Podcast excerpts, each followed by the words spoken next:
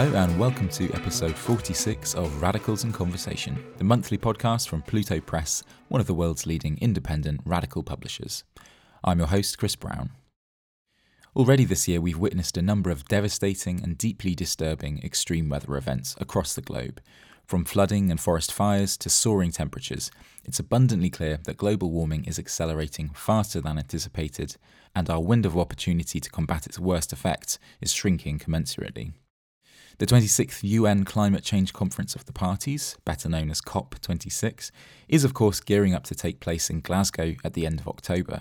But many of us would question whether the process is capable of delivering the radical emissions reductions we need in the timescale required, or indeed if any process that's so dominated by the rich nations of the global north can result in an agreement that has the principles of climate justice at its core. Training our gaze elsewhere, then, this month we consider the framework of the Green New Deal, in its myriad formations, from the largely status quo visions of green capitalism to the Alexandria Ocasio Cortez Green New Deal resolution to more radical programs founded on the principles of anti imperialism, agroecology, and just transition. Well, joining us to talk about all of this and more are Max Ajl, author of A People's Green New Deal, Chris Saltmarsh, author of Burnt Fighting for Climate Justice, and Adrienne Buller, a senior research fellow at Common Wealth and author of the forthcoming book, The Value of a Whale on the Delusions of Green Capitalism. And that book is out next year from Manchester University Press. Both The People's Green New Deal and Burnt were published by Pluto this year. Uh, Burnt is out actually just this month in our Outspoken by Pluto series. As always, podcast listeners can get 50% off both books for the next month. Just head over to plutobooks.com and use the coupon podcast at the checkout. A shout out as well at this point to Sheila Cullity and Alicia Henderson, who are our newest Patreon patrons.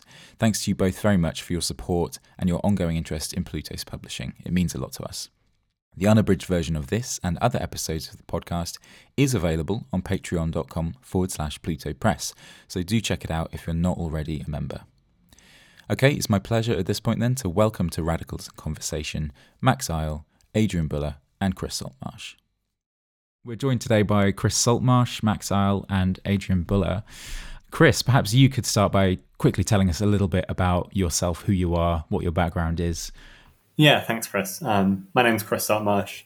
Um, yeah, I've written Burnt, Fighting for Climate Justice um, for Pluto Press as part of the Outspoken series. I'm a climate justice activist and a socialist, and one of the co founders of um, Labour for a Green New Deal, which is a campaign for a Green New Deal in and around the Labour Party and the Labour movement in the UK. And I've been involved in various types of both climate and left wing or socialist organizing over the past seven years or so, combination of direct action and the divestment movement, as well as more recently Green New Deal stuff. So yeah, I'm really excited to be here and have this chat. Great, thanks, Chris. Yeah, it's uh, lovely to have you here as well. Um, yeah, Max, how about yourself? Hey, so I'm Max Ajl. I'm the author of the recently released People's Green New Deal, and I have been very active in the anti Zionist and anti imperialist movements for a long time. And I also do a lot of research and historical work about global south development, theories of development coming from the third world, especially the Arab region, and particularly Tunisia, uh, intellectual histories of dependency theory, and uh, more contemporary work thinking about the role of agriculture in modern development. And I do that from Wageningen University in the Netherlands, where I'm currently a postdoc. Brilliant. Thanks, Max. And yeah, Adrienne, why don't you finish off? Yeah, hi. Um, I'm Adrienne Buller, and I am a senior fellow at a progressive economic think tank called Common Wealth with a space in the middle. It's impossible to Google, but it's not the colonial enterprise, I promise. And I work primarily on the intersections of the financial system and the climate crisis. So, looking at things like control by institutions in the global north of the corporate economy and global self sovereign debt and all the implications that has for climate justice. And I'm writing a book with Manchester University Press on the delusions of green capitalism that'll be out next year. Fantastic. Sounds good. We'll look out for that one. Okay, well, yeah, thanks to all of you again, as I say, for joining us today. So we have these two books by Max and Chris. Burnt, which, as Chris says, has just come out, and A People's Green New Deal, which came out in May. Uh, and they're both really amazing books with, I guess, slightly different focuses, but I think there's quite a lot of crossover as well. one of the things that obviously is mentioned in both books is this idea of a Green New Deal. Now, anyone that's been listening to the news or whatever for the last few years will be very familiar with this term, I'm sure. It's widely discussed today. But it's got, I guess, a little bit of a longer history than we might think, uh, given how long it's been in sort of popular discourse. Max, I think in your book you mention its origins um, in finding expression in a Thomas Friedman article in the New York Times. Um, do you want to give us a quick potted history of the Green New Deal, sort of what its origins were, and then kind of how it's emerged in different contexts along the way? Yeah, sure. So the Green New Deal first emerged, to my knowledge, in a rather unfortunate location, which was the New York Times column of Thomas Friedman. If he's not well known to all the listeners, is kind of the, the comic in-house uh, jester priest for U.S. imperialism and uh, U.S. malfeasance around the world. Uh, but then it kind of went in slightly more progressive directions. I mean, there were proposals coming from the UN and also uh, other groups in the US and uh, Europe for Green New Deal starting in the late 2000s. A lot of that energy kind of dissipated. And then it was taken up by the US Green Party, which has advocated a rather radical Green New Deal that was increasingly explicitly eco socialist, focused on demilitarization, anti imperialism, climate debt, sustainable development, North and South, just transitions.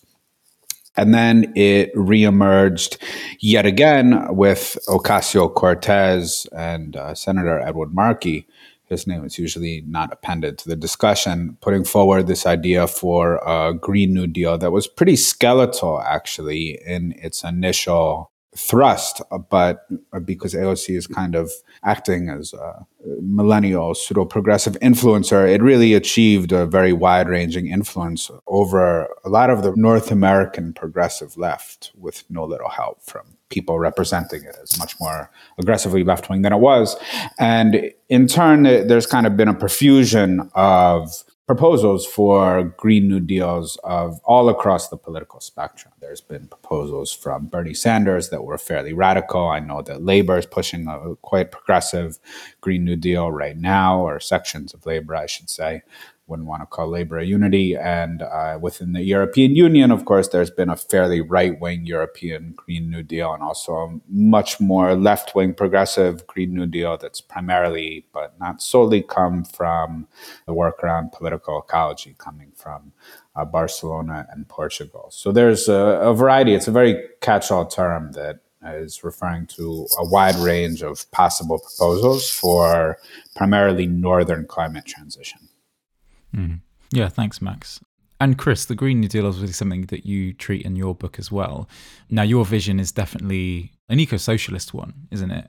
So, in your view, what should any Green New Deal worth its salt uh, contain as its foundational principles? Let's unpack it a little bit. Yeah, definitely. And I think it's an interesting one. I think probably both Max and I do a pretty good job of pushing the concept of a Green New Deal I would say pretty close to its limits, maybe Max even more so than me in terms of, you know, yeah, using it to describe what essentially comes pretty close to being eco socialism. You know, for me, what are some of the, the maybe core unifying elements that we might use to describe any of the Green New Deals? I'd say you'd probably be looking at quite a significant amount of investment, ideally coming from the public sector, but you know, I'm sure there are some iterations of the Green New Deal that try and steward it from the private sector as well. You know, if what we're talking about doesn't have quite significant levels of investment, then it's probably not a Green New Deal. And I think, yeah, there probably has to be some attempt to marry the dual aims of decarbonisation, um, tackling the kind of climate emergency, with broader questions of inequality, economic injustice. And so again, you know, that, that can be anything from raising welfare standards, raising minimum wage versus maybe more radical social transformations that kind of seek to rebalance the, the class forces or the class dynamics in any given um, society or context, you know, more in favor of the working class. I guess in terms of what I put forward, you know, I put forward this idea for a socialist Green New Deal. I guess part of the, the acceptance of, of doing that is, you know, we have to kind of think about how do we transform the economy from within capitalism. Unfortunately, we're in this situation where we do find ourselves within a capitalist kind of global economy. And unfortunately, that in itself is both the producer of the climate crisis, but but also a barrier to to transitioning or or to, to resolving that crisis. So, you know, some of the pillars of what I put forward, um, I think there's, you know, you can maybe think of about four pillars, and, and you know, this isn't exhaustive, but I, I think really we, we should be including in any Green New Deal that's worth organizing around. I think the first is pace. You know, I think there's a really strong global justice argument, certainly for activists in the global north to be pushing for whether it's the UK or the US to really be achieving the, the substantial majority, if not all, of the emissions reductions we need to see within the next decade. I think that accounts for what the fair share of global north emissions reductions would be. So that would be decarbonising emissions in our own countries while also financing probably about an equivalent amount of emissions internationally. I think the second pillar you'd say is probably scale. So as I said before about investment, I think you'd be looking at really quite considerable levels of public investment. I think, you know, it's really going to involve obliterating through the austerity ideology that's dominated certainly British politics over the past 10 years or so that's really kind of put a constraint on public investment and public spending. Um, I'd say maybe the third pillar for me would be expanding public ownership in the public sector.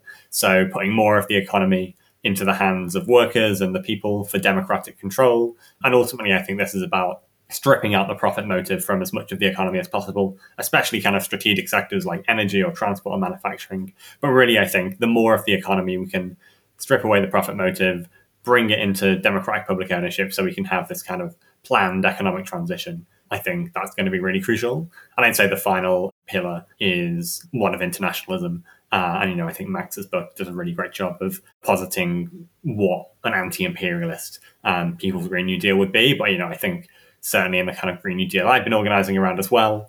It has to include, you know, a really serious program of reparations. And I guess in the book, I describe reparations being financial and kind of repairing for the harms, the loss and the damage inflicted by the global north on peoples in the global south, but also structural. And I guess kind of recognizing that there's no amount of money in the world that will actually pay for the, you know, the real just dreadful crimes and violences committed by the global north through this kind of history and present of imperialism and colonialism. So there needs to be a kind of structural rebalancing of the global political economy to re-empower peoples and nations in the global south and yeah, kind of reform international institutional architecture. So we don't have whether it's climate forums like the UNFCCC or the World Bank or the IMF, whatever these international institutions be, so that then they don't continue to be weighted in the interests of capital and, and the ruling class and the global north. So I would say, you know, if we if we want a Green New Deal and we want to stick with that framing, which I think there is sense in doing, they really need to be some of the key pillars. Mm. Yeah, absolutely. I mean, there's definitely a full spectrum of proposals that are masquerading as Green New Deals of one form or another. And I want us to talk about some of the more radical aspects of what a Green New Deal could be uh, in just a little bit. But I guess, firstly, maybe it would be interesting to talk about what ideas are floating around there emerging more from the ruling classes and from you know industry and capitalism that are using that language or that discourse but really just advocating sort of more of a green capitalism could someone speak a little bit about what are some of the more illusory efforts sort of out there that are using this language in this discourse of the green new deal? Yeah i'm happy to hop in here and then i'm sure the others will have things to add but i think a really really good um, example that comes to mind immediately is you know the European Green Deal, basically sort of now framed as a post-COVID recovery plan and sort of a green recovery plan and all that kind of build back better kind of language. But primarily it's about very much an ecological modernization framework. So by that I mean basically doing as little as we possibly can to disrupt current systems of power and distributions of wealth and consumption and resource use in the global economy and particularly within Europe, um, while kind of decarbonizing or having the kind of illusory goal of decarbonizing existing systems without those major disruptions. Um, and so that's kind of what the Green Deal in Europe is predicated on. And in particular, it really adheres to what Daniela Gabor, who's a political economist, calls the Washington or the Wall Street, sorry, I referred to the original, the Wall Street climate consensus, which is basically rather than kind of scaling up public investment capacities like Chris was talking about there, it's about kind of using the public monetary and fiscal power that we have to sort of crowd in private investors and private capital and sort of socialize any risks that they might perceive to make investments more appealing for them, kind of securitizing all types of loans and things to shepherd in all of these private investors and allow them to reap the benefits of these new sites of kind of greened accumulation without actually trying to resolve any of the structures and systems that are driving these dynamics in the first place. And that kind of position is echoed again in the bipartisan infrastructure bill in the states. Um, so Kate Aronoff, the journalist, has done you know really good work covering this, but she points out that you know there's this kind of sticky feeling surrounding it, which is that on the one hand, the kind of scale of climate investment that it promises is you know in a lot of ways unprecedented, and on the other hand, it's a complete abdication of responsibility. And in addition to you know being all about kind of building up domestic renewables and EVs, and you know not envisioning kind of systems change and doing away with private cars and all those necessary conversations. It's again about sort of minimal disruption, ecological modernization of existing systems. And again, a lot of it is about sort of de risking investment opportunities for private finance. And it's an absolute dream for them because so many of these opportunities are publicly backed utilities or infrastructure projects. And so we're just entering a situation in which governments under the guise of kind of climate investment are basically just creating these new sites of profit and accumulation for private capital. So that would be my first opening comment there. Mm-hmm. Is there anything else that anyone would say about why capitalism is and the profit motive more specifically are fundamentally at odds with anything that we should be fighting for? You know, why is green capitalism not the solution? To, to give a sort of straw man question. I think one thing that's worth adding to the conversation, although I agree with everything that Adrienne said, is that the planned outcome is not necessarily capitalism. This is sometimes elided in the conversation. You know, that historical capitalism is a system of hierarchy that emerged after feudalism. And it had a beginning and it had a high period or a low period, however, we probably a low period, right, from our perspective, and it will have an end. And the question is, what is what is that denouement? What does that end look like? I mean, this is something that has really been put forward by world systems theorists and so forth, and I think is more or less compelling. Is thinking about what does that system change look like, and to what extent is the ruling class actually contemplating a shift in the system itself, even if it's hidden. So, of course, because we're still in the dusk of capitalism, they're still talking in terms of the profit motive. But I think it's an open question, really. Is that really what's happening with uh, massive buy-ups of farmland and uh, massive technological infrastructure where we have our daily lives monetized to an extreme extent by a very small handful of monopolies and where at some point growth is going to stop? I slightly differ from some of the conceptualizations or the prognoses put forward. I mean, I, I think the ruling class probably has accepted that indefinite growth maybe can't continue forever, but what is needed is indefinite hierarchy and uneven access to the fruits of labor and world resources. I mean, that's the essential thing. And the form it takes can shift depending on conjuncture. But you see the mainstream journals like foreign policy and so forth, they're kind of mooting these ideas of accepting is this the end of growth, et cetera. I mean, we saw some of this in the 1970s. It was for a very different reason then, right? It was actually much more related to pushes related to peripheral claims on, on resources and fighting over the terms of trade in the world system. So that was a very different moment. But we should, I think, at least keep somewhere in our minds this idea that they are more than willing to shift to a different system and use a seemingly progressive rhetoric as a kind of Trojan horse within which to smuggle that shift. Hmm just to shift tack a little bit, I guess, one thing that we're hearing a lot at the moment still, uh, these kind of like neo Malthusian arguments, right? That there's simply too many people on the planet. You know, David Attenborough has, I think, made comments to this effect, and it's quite a pernicious discourse. So, why is this sort of yeah Malthusianism gained so much purchase in the present moment? And yeah, how would you counter that narrative?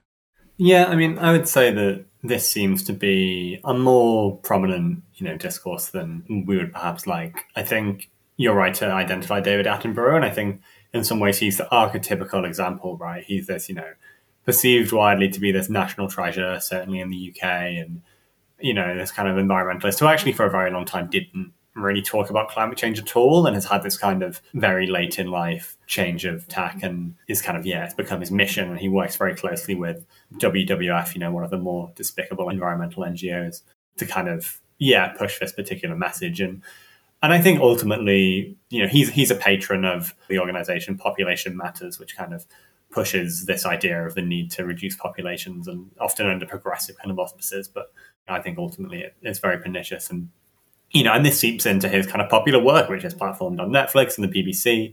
And, you know, very rarely would someone like David Attenborough kind of explicitly frame the climate politics he's promoting as one of a very explicit population reduction or and the kind of violences and harms that come with that. But you know, I think I think what's particularly unhelpful is that he will very often speak about climate change in quite simplistically as though you know this is humans doing it's a kind of clash between humanity and nature and you know i take issue in the book with this because i think on one level perhaps it's technically true to say that the climate crisis has been caused by humanity but it's a not a useful level of abstraction i think really we need to be narrowing in much closer and you know which class within humanity is responsible and i think you know we really need to put the hook on the ruling class and the capitalist class for creating this system, capitalism, which has produced the bases for emissions. But I think almost more importantly, maintained that system, imposed that system violently on working classes, on peasant classes, on peoples and nations, both in its kind of heartland in the UK and then around the world, to almost every corner of the world now um, as well. And I think, you know, it's really important that we're clear on who is to blame. And you know some people have written about the need to for example put fossil fuel ceos on trial. And you know i'm not i'm not opposed to that per se. You know i think there should be a degree of accountability for the individuals who have managed and profited from capitalism. But i think it's also important to inform what our solutions are and i think if we have this this story that's being told of well humanity in general is to blame and there isn't really a great degree of differentiation whether it's between social or economic classes or peoples in different countries or regions of the world. You know, I think this produces a vastly warped and, and, incorrect understanding of the nature of the crisis. I think it produces these kind of deeply unhelpful solutions around individual behavior change, or, you know, it says that what you consume as just, you know, any random person is, is as significant as, as how the economy is structured and how it's managed and governed. So I think we need a clear effort um, to push back against this because I think ultimately what it produces, if not explicitly, certainly implicitly, it's this kind of misanthropic climate politics, which I think on a purely practical level is really going to inhibit our ability to build a mass movement. I think you already see that environmentalists have been characterized very often as being kind of opposed to even some of the basic necessities in life. And I think, you know, what I put forward in the book is articulating a, a politics that meets the challenges of the climate crisis, but also meets everybody's basic needs through the same measures. And I think I think that we can counterpose that against the kind of misanthropic Malthusianism that, that is pushed by some people. Mm. Yeah, and if I could just add a little bit on that as well, I think, you know, in addition to all those things, it really feeds into quite cynically the kind of dynamics that we touched on before about kind of trying desperately to, you know, even if there's an acknowledgement that maybe capitalism as we know it or the like rates of growth we currently have aren't, you know, tenable among the ruling class, there's still this sort of really strong commitment to maintaining a world system in which they have the you know unbelievably exorbitant outsized share of wealth and power and control that they currently do. And so it's much easier to say oh hey look you know people in the global south have you know high birth rates than it is to acknowledge the fact that you know we've all seen the kind of classic oxfam stats about massive emissions equality. The same goes for resource use or you know the classic someone in the uk emits as much in two weeks as someone in you know malawi in a year all those kinds of things. And they're very true and to actually acknowledge those facts would mean confronting the fact that you know we cannot just decarbonize existing systems and distributions as they are. It's simply untenable even if it were at all ethically sound which obviously it's not. But just materially as well it's not tenable. And i think that's a, a reality that people who have a really really comfortable wealthy position don't want to acknowledge. And so, you know, the kind of neo Malthusian argument is much, much easier, much more convenient. And you can sort of point and say, you know, hey, look over there and not at me. And that's quite powerful, particularly when, you know, we have to confront the reality that in the classic Oxfam martini glass graph that I think a lot of people will probably have seen on emissions inequality. You know, it's the top 10% of the global population are responsible for 50%, you know, of all lifestyle emissions worldwide. But it's important to realize that, you know, the top 10% of the global population puts you at just under 30,000 pounds a year as a salary. So, you know, as soon as you acknowledge those inequalities and the fact that those are what is underlying climate and ecological crisis, then, you know, as a political leader, as, you know, a capitalist elite, all of a sudden you have to confront incredibly uncomfortable realities about distributions of wealth and power that I think people are just much more happy to ignore and to kind of shift the blame onto people who have, you know, virtually no role in perpetuating in creating these crises.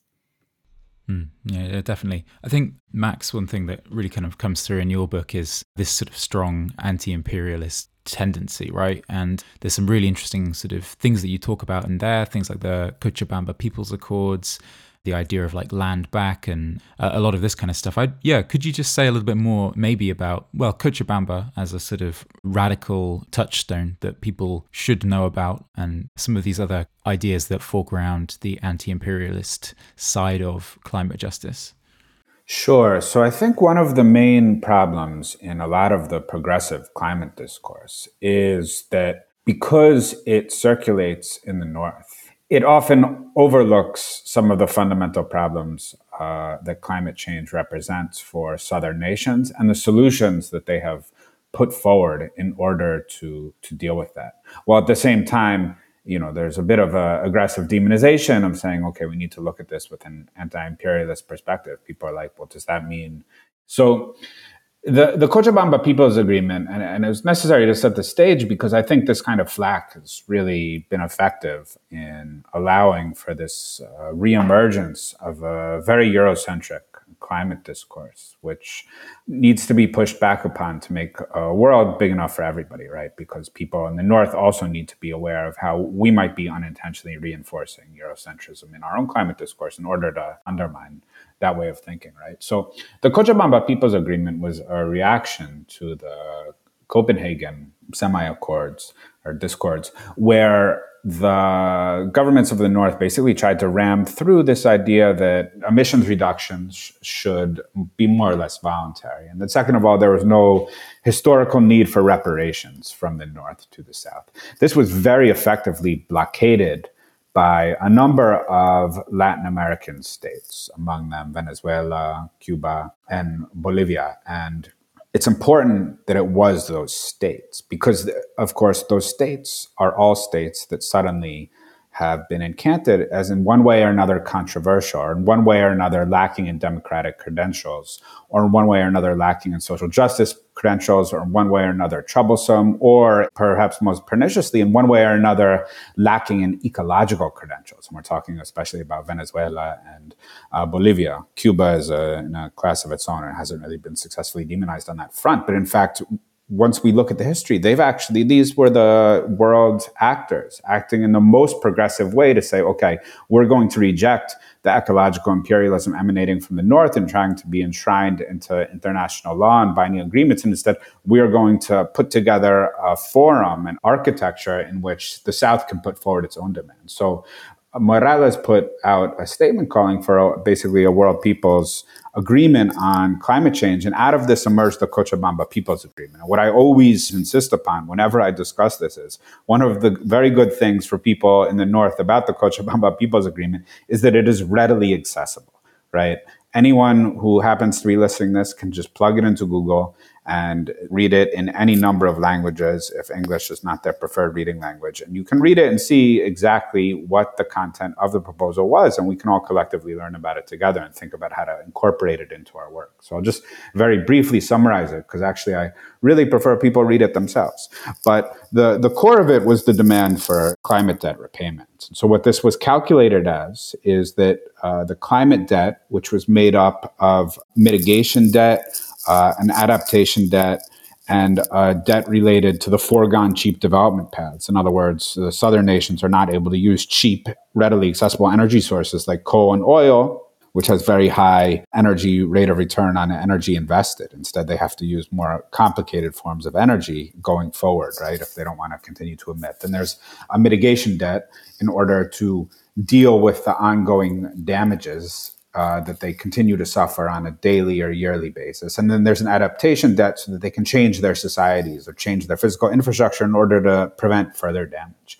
Now, these sets of debts were actually conceived as only one component of the broader ecological debt. This is also important to keep in mind that they didn't go in favor of this kind of prevailing climate reductionism, right? They saw the climate crisis as a subset of the broader ecological crisis, and in turn that this was only a subset of the broader colonial debt too. So how it was framed was important, right? It was leaving space actually for further social claims from the south upon the north. And so the amount is critical. They asked for 6% of northern GNP per year. So I crunched it and you know that comes to around 1.3 trillion in uh, US dollar transfers from the US to the south on a yearly basis and from the OECD in other words the US plus most of Europe, Japan and Australia that that comes to 3.2 trillion right? And if we think think, think about it as six percent of northern GNP, that effectively means that we're talking about what can loosely be understood as a controlled shrinkage of the GDP and the amount of resources the North can make claims upon in a year. Now, this doesn't mean worse lives for people in the North in general, right? Because we know that capitalism is uh, organizing the production and use of resources in uh, both inefficient and unproductive, wasteful, and socially destructive ways. But it does mean we're talking about a mass transfer of resources from the north to the south, right? And this is clearly incompatible with capitalism. It's clearly incompatible with imperialism because imperialism is basically a system for the organized transfer of resources from the south to the north. This is a social scientist named Rikard uh, Warlenius. He said, reverse the arrow of arrears. In other words, to put the value flow in the other way around and make it from north to south, inverting its historical pattern. There were also important other provisions related to joint technology development and making sure that wouldn't be, again, a mechanism of uh, future dependence of the south upon the north. There were calls for popular tribunals, in other words, of corporations and so forth, also individuals. There was in effect calls for the demilitarization. There were calls for national sovereignty. In other words, that states would not be able to actually carry out these climate policies unless their national sovereignty their political sovereignty, the fruit of the process, the world historic process of decolonization, unless that was actually respected, right? We can actually say that this is, it's not respected both on the right, but it's also not really respected on the left, unfortunately. I mean, people are more than willing to say, not actively defend Southern sovereignty because there's accusations that you end up being an apologist for one or another un- unfortunate or, or a horrible thing that a southern state can do uh, in the name of sovereignty, but that doesn't mean we shouldn't defend sovereignty. Um, so this was the essence of the Cochabamba People's Agreement, and it was basically a revolutionary program. I mean, this was a revolutionary program for world eco-socialism in a certain sense. They didn't use those terms for a variety of reasons. That's what it called for, and I think one of the sad things is that it's been very much suppressed in a lot of the climate conversations since 2014 15. I, one is hard pressed to find references to it, especially in the North, even though it was just a historic and historically well thought out document with a very wide range of global South consensus. And it is something that we really should collectively, I think, endeavor to put back on the table as a touchstone for our own climate politics as individuals, as collectives, uh, as parties, as movements going forward. Mm, yeah, no, absolutely. A lot of iterations of like Green New Deal can come across as very inward looking. Um, you know, we might be able to imagine them operating in a given national context, say, you know, here in Britain, but you don't want to do that whilst still reproducing the same patterns of inequality or colonialism globally. So, Chris, I mean, you talk a lot about how things might work in a British context. How could a Green New Deal be enacted here at the level of the nation state and still be, yeah, this kind of vehicle for climate justice internationally with regards to like the supply chain and like energy use and extraction and everything? I guess the first thing I just say is I think there is an interesting question here about how far can we kind of reasonably pull this kind of concept of a Green New Deal. Like, I guess when I think about it, I think that there's something about the Green New Deal that, in some ways, by virtue of our kind of current political architecture revolving around the nation state as a kind of key or central unit of kind of political power, is kind of in some ways a necessarily national program. And that's not to say that it shouldn't be acting both locally and internationally as well. But the Green New Deal is primarily being enacted from a government of a nation state. And so, yeah, I think it's really important that we don't, you know, fall into this trap, which I think many iterations of the Green New Deal have done, of simply kind of making quite a nationalistic argument to decarbonize within the borders of one country. And so I think, you know, it, it's beholden on us, I think, as, as activists in the global north to seek to to capture state power within our own countries and use the, the levers of the state to transform our own society and our own economy um, to begin to divert resources, as Max was saying, back towards the global south and reverse that that flow of resources. You know, one of the things I write about is kind of connecting the need to expand the public sector at home in the UK, for example, through you know nationalizing key sectors or or yeah sectors of the economy, um, and what that can do for a kind of procurement strategy. And I think the basically the more of the economy that we have under public ownership and under democratic planning, the more we can begin to reverse some of the trends of capitalism in global supply chains and just kind of actively promote human rights, but also workers' rights and environmental standards, and really begin to um, discipline the, the various elements of capital that operate throughout supply chains that maybe we would have influence over. You know, I think the other big, you know, really big question, which I think is fortunately beginning to get a lot more attention, certainly over the last couple of years, is this real challenge of what are the rare earth mineral resources that are going to be necessary or for a lot of the the green technology that is is upheld as a panacea by, by so many in the climate movement. You know, things like lithium, nickel, cobalt. These are resources that are incredibly scarce. You know, there's certainly not enough of them in the world to, for example, to, to switch every fossil fueled car to a, an electric car. Um, and as well, you know, their their extraction is is associated with displacement and violence and the taking away of sovereignty. And so I think as well, you know, as activists and hopefully you know a socialist government in the in the global north i think what you know what we'd want to be seeing is is planning our our economic transition with that in mind and reducing the the necessity to consume those mineral resources as much as possible and ultimately playing our part in in as i was saying before kind of creating a global political economy where local sovereignty indigenous sovereignty uh, and stewardship of these resources is promoted and also democratic um, ownership of these resources in any given country. And I think, you know, for too long, countries like the UK have undermined those principles on the international arena and in international relations. And, and really there needs to be an effort to reverse that trend. And I think, you know, I think Max in his book raises some really challenging questions about whether that's even possible, you know, whether it's even possible for a socialist or a radical social democratic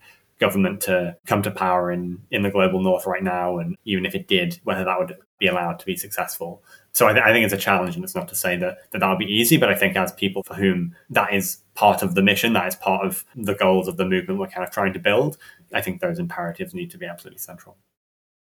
Mm, yeah, absolutely. I mean, one thing that was very interesting in, in Max's book, and I think you kind of almost alluding to it there, is this idea of um, uh, agroecology, uh, which is again something that's perhaps absent in a lot of discussions uh, around Green New Deal. Yeah, Max, could you could you say a bit about this concept of agroecology and how it's distinct from you know modern industrial agriculture, uh, why it's so significant to discussions around climate justice, um, and I suppose also in, in the way that it kind of touches on issues like COVID as well, and um, you know pandemics and so on. Yeah, absolutely. So agroecology emerged more or less in, starting in the 1970s in Latin America, especially Mexico. And it emerged at first as an intellectual challenge to the prevailing dominance of the Green Revolution. And this idea that the best way for Southern agricultures to develop was to copy this pattern of Northern agriculture of high input, heavily mechanized pattern of agricultural development. And that model then was slightly transformed and then applied to the South in a certain way through what's called the Green Revolution. Highly capitalized forms of agriculture using specific kinds of uh, seeds and that would supposedly increase yields. Now, what was discovered in the 1970s in Mexico, although analog discoveries were made all over the global south, not necessarily going by the name of agroecology, is that more or less traditional forms of agriculture, by which I mean non input intensive agriculture using uh, more or less closed biological systems, continued to be deployed all over the South by smallholder farmers in wherever you could find them, more or less. Now, people were like, why is this the case, right? And how can we understand this better? So a lot of different scientists, uh, agronomists, uh, ethnobotanists, anthropologists went out and said, okay, what, what exactly is this? And does it have a scientific basis? Can we use our academic, often Western scientific training to understand what is the social and ecological logic behind what these peasants are doing? And what they discovered was that there was a lot of ecological and social logic behind what was happening that these were more resilient systems that if for example a drought hit these crops were much more resilient to drought because they were often not as reliant on irrigation and water as the highly capital intensive green revolution crops. Uh, they were also more resistant to blight, various forms of crop disease, or even excess precipitation, precisely because they were genetic rainbows. They were genetic varieties, including different varieties of the same crops. You could have 30 varieties of maize or corn in a plot the size of someone's living room which means that in contrast to the prevailing model across uh, large capitalized plots all over the third world and also the first world by, at that moment, this type of farming was incredibly resilient, which is exactly what you want if you are a smallholder who needs that in order to feed your family so as agroecology developed, they understood more and more the scientific basis of it. And they understood, okay, this farmer is planting this type of what we used to think was a weed, but actually that's the type of plant, the type of crop, if you want to use a term, that a certain type of predator of a corn pest prefers to live upon.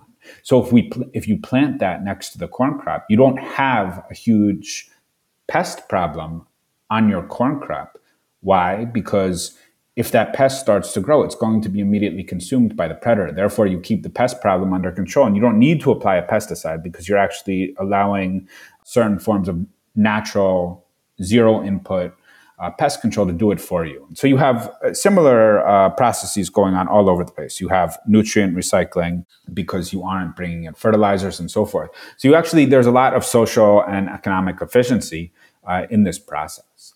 Uh, so agroecology is basically a broadening up of that and seeing, okay, how can we develop that with uh, the application of Western Lab Science to really make it more and more productive or resilient and so forth in order to make smallholders' lives better. So this kind of reached a, has reached a state of the art in Cuba where on certain plots, at least, you have people working less on the plot and actually having improved yields with respect to the chemical and input intensive agriculture. Now, this is super important for both third world development in general and the kind of unfinished process of national liberation, and also the project of saving the world, to put it rather grandiosely, from, from global warming for a variety of reasons. I mean, on the one hand, it is a way of increasing the production of use values or things that people need to survive in the third world and allowing for accumulation from below, right? Which is really central for the National Liberation Project. Countries need to be able to have uh, produce enough of what they need or more than enough of what they need so that they aren't reliant on the north for those things ideally right? That's part of it. But what's also super significant from the ecological perspective is that this really helps us resolve both the climate crisis and the broader ecological crisis because you in, in shifting to this form of farming from a capital intensive farming you immediately reduce a huge portion of the toxins that agriculture pours into our world. Uh, you remove herbicides, you remove pesticides, you remove the process of uh, industrialization related to excess or inappropriate scale mechanization, and so forth.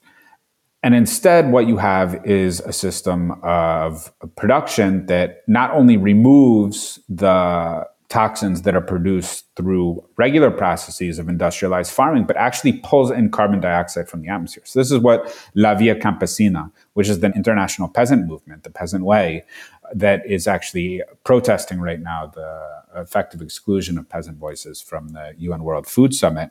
But what they've been insisting is agroecology to cool the world, right? Because this form of farming, when it's done properly, reverses the kind of CO2 emitting logic of industrialized agriculture and instead uh, increases soil organic matter and seeds carbon dioxide in the soil and actually pulls carbon out of the atmosphere. And if one looks at the UN documents, right, this isn't just something that Via Campesina is claiming that has no scientific basis. In fact, it's been totally substantiated. And it's being included now in United Nations documents and the United Nations climate plan. They're saying, yeah, what are called natural climate solutions, very unfortunate terminology to describe what's actually a very important process that's linked to traditional, uh, what we can loosely call traditional peasant farming, is that these natural climate solutions uh, can actually reverse the historical process of emitting carbon. And I went through a decent amount of the literature for my book. It's a, excessively footnoted, so if anyone wants to check it out. But what it looks like is, say, something between 10 and 40% of current annual emissions, that amount could be actually pulled from the atmosphere every year using agroecology. So even if it's the lower end, even if it's 10%, if you get to zero emissions, then what you find is that agroecology and other forms of land management actually become essential to getting us back below our overshot where we currently are. So this is super important, but it's also super important, of course, that we keep in mind that it has to be braided with the other programmatic components for third world national development, right? Like defensive sovereignty, national liberation, and so forth, so that agroecology can be part of these national projects for the global south and also should be part of national, although explicitly not nationalist, uh, types of, of projects for the North that think about how the North can move to developmental convergence with the South. Mm. Yeah, no, it's, it's fascinating stuff. I mean, I guess one thing that Chris you, you talk about in the book is in addition to taking sort of urgent, necessary steps to mitigate the worst effects of you know runaway climate change, and I guess agroecology falls into that. Um, but you also talk about adapting to climate change as an inevitable reality, uh, and doing so in a sort of just manner that isn't kind of apocalyptic and authoritarian or whatever. Um, could you say a little bit about why a just adaptation, in addition to efforts to mitigate, you know, the worst effects, um, and then I'd be interested to talk a little bit about the movement and strategy. Um, but yeah, first that question. Yeah, definitely. Um, I wanted to include something on adaptation because I think to start with, there's been a kind of unproductive pitting against each other of mitigation and adaptation, where you know adaptation is often mobilized by you know the very worst people as a strategy, kind of against instituting the transformations we need to decarbonize. You know, dismantling fossil fuel industry, transforming agriculture, all of these things that are going to stop profiting capital. But I think, you know, we're in a moment really where we certainly are seeing these real extreme weather events increasingly regularly in, you know, every corner of the world now. Wildfires, flooding. We're also seeing, you know, crop failures and, you know, other disruptions to food systems.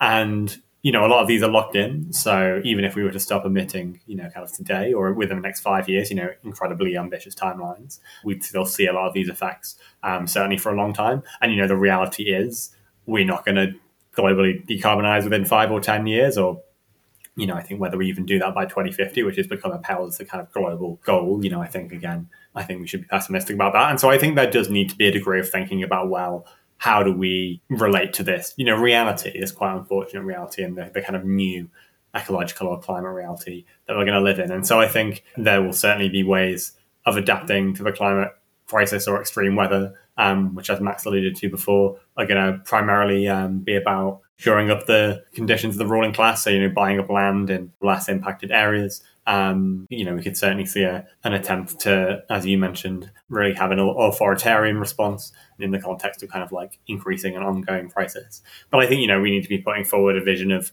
socially just adaptation alongside a program of um, radical mitigation. And I think, you know, for me, that looks like making sure that emergency and rescue services are heavily resourced, making sure that we've got adequate healthcare, and social care as well, and that those are, you know, thoroughly under public ownership. Obviously, it means making our infrastructure more resilient to the kind of the shocks that we'll see, whether that's flood defenses or buildings, making them resistant to storms and of course, you know, making our growing our food production and distribution as resilient as possible. You know, what that gives us a window into, and I think all of this really tells us is that we can't separate the measures we need for adaptation from mitigation because I think it's the very same kind of elements of the capitalist economy which are limiting investment in emergency services and public services and new infrastructure. Frankly, a lot of this stuff isn't profitable, and so that's what the blockage is. And so, you know, we can't say, well, we'll do adaptation now because mitigation's failed. It's the same transformation for the economy that we need to institute for both of them. And actually, I'd be interested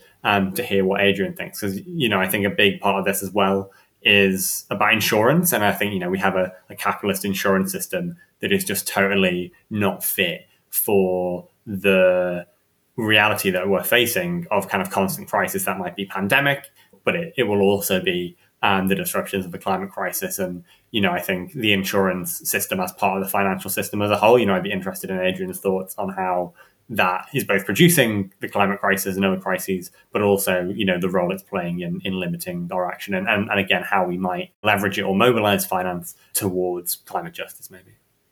Yeah, no, that's, it's a really interesting question. And I think it kind of gets insurance is a really good representation that gets to the kind of heart of the sort of giving with one hand and taking with another that finance is currently doing, and particularly like the rise of the kind of sustainable finance. And I'm using that with heavy air quotes that you can't see kind of movement and sort of the rise of that as a really trendy and kind of profitable industry. Um, so interestingly, you know, insurance is probably the least sexy of the components of the financial system, but ultimately, you know, they're absolutely pivotal to any kind of fossil fuel project going ahead. So before a project is able to break ground, even if they've had bank lending, they've got, you know, equity investors, they've got backing from the government, it simply won't happen without an underlying uh, sort of insurer there to guarantee the project. And so they are kind of the linchpin in basically any kind of fossil fuel project going ahead. But at the same time, they are, you know, the most exposed in a lot of ways um, of the kind of private sector to the impacts of climate breakdown and, you know, ecological collapse because they technically are sort of on the line for, you know, when people's homes floods or when there are wildfires or when crops fail. And so, you know, they're quite complicated in terms of where they sit at the nexus of this but i think that's true for you know the financial system as a whole which is basically you know it's identified all these opportunities to profit from the climate crisis to sort of speculate on different outcomes while also you know directly contributing to its genesis. So i think you know one of the things that is really really important for any kind of to bring it back to the green new deal to to consider is you know taking a little bit of the history of the original new deal. And obviously you know roosevelt's new deal had a lot of things that we could criticize but that's kind of beyond the scope. But one thing that it did that i think gets left out of a lot of green new deals is kind of pay close attention to the fact that the financial system was at the root of the problems that they were facing and then in response to that, you know, go about directly trying to rein in its power and prevent it from, you know, creating a similar crisis again in the future.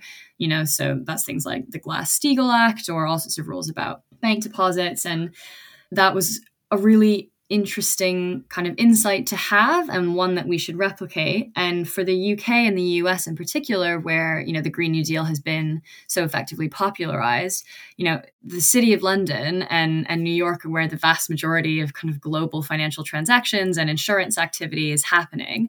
And so any kind of laws that we pass any kind of legislative reforms and restrictions that we place on their activities have knock-on effects throughout the entire world in a really powerful way. And so I think that is something that Green New Deal campaigners should pay close attention to. And I know, you know, Chris, you have done a lot of campaigning around the financial sector and insurance as well. And I think it's a great sign to see movements and activists really starting to pay close attention to their actions. But yeah, they'll be sort of absolutely critical to to how this plays out going forward. Yeah, definitely. Um, well, we've been going for an hour, so let's draw things slowly towards a conclusion by talking about strategy and organizing, really, because Chris, you're quite clear in your book that the main way, given the time scale we're talking about, that we're going to hope to you know have any chance of success is to seize state power whether that's through the ballot box or some form of revolution. So what can we do in britain i guess but in other countries in the global north to build the kind of movement what is a necessary component to building that movement uh, because the environmental movement has clearly not had that many successes in its track record so what needs to be done differently yeah it can be very easy as climate activists to list all of the things we'd like to see, all of the transformations we'd like to see. I think very often, certainly in the global north, you know, climate movements have revolved around, you know, resisting the particularly bad things, you know, whether that's particular bits of legislation or fossil fuel infrastructure. I think, you know, collectively we need to become more propositional because I think, you know, we can seek to leverage or influence or make demands of, of a capitalist ruling class, but I think ultimately there's only so far you get. Um, when the other side, you know, is in power, you know, they also have the full power of the state um, to crush you.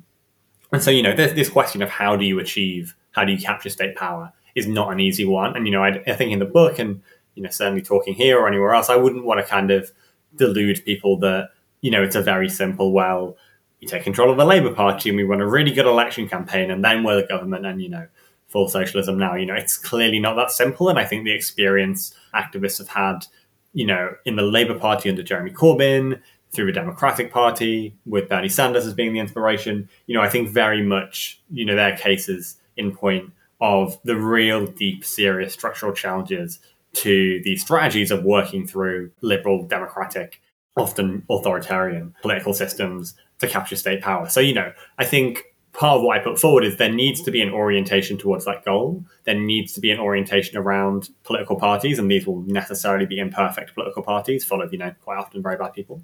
Um, the Labour Party, again, case in point. But I think they need to be flanked and they need to be buttressed by really powerful social movements. So, um, you know, I think it's been although I have critiques of, of both, you know, I write about them in the book. Uh, it's been encouraging to see Extinction Rebellion and the youth strikes mobilize new constituencies of people around this kind of vision of climate justice. So street mobilization using direct action, I think, you know, hopefully increasingly militant direct action, but also, you know, orienting those forms of mobilization around a more propositional politics and with the express aim of supporting you know, a movement that ultimately seeks to capture state power. And then I think, yeah, the other flank would be a, a radical and uh, a militant uh, labor movement that is really prepared to take industrial action, really serious industrial action, not just resisting, you know, the bad things that are imposed on us, and that's an important part of it, uh, and not just defending, you know, the immediate material interests of, you know, workers in any specific job or workplace, and yeah, that's an important part of trade unionism. But but but yeah, really having the confidence to take industrial action for this propositional vision, and ultimately, as I say, towards the aim of winning state power and then defending that capture of state power, but also pushing whatever the government is further. And I think if there's anything that people take away from the book, you know, I think that bringing together of the climate movement and the labor movement, I think is strategically absolutely necessary, but that also needs to involve a radicalization of existing climate movements and existing labor movements, and also a, kind of upgrade, a kind of step change in the tactics and the strategies that, that these various elements are prepared to deploy in service of, of our kind of broader political aims. That was Max Ajl, Adrienne Buller, and Chris Saltmarsh on Radicals in Conversation. If you're enjoying the discussion and you want to keep listening, then the unabridged version of this and other episodes of the podcast is available on patreon.com forward slash Pluto Press. A reminder also that podcast listeners can get 50% off both Burnt and the People's Green New Deal.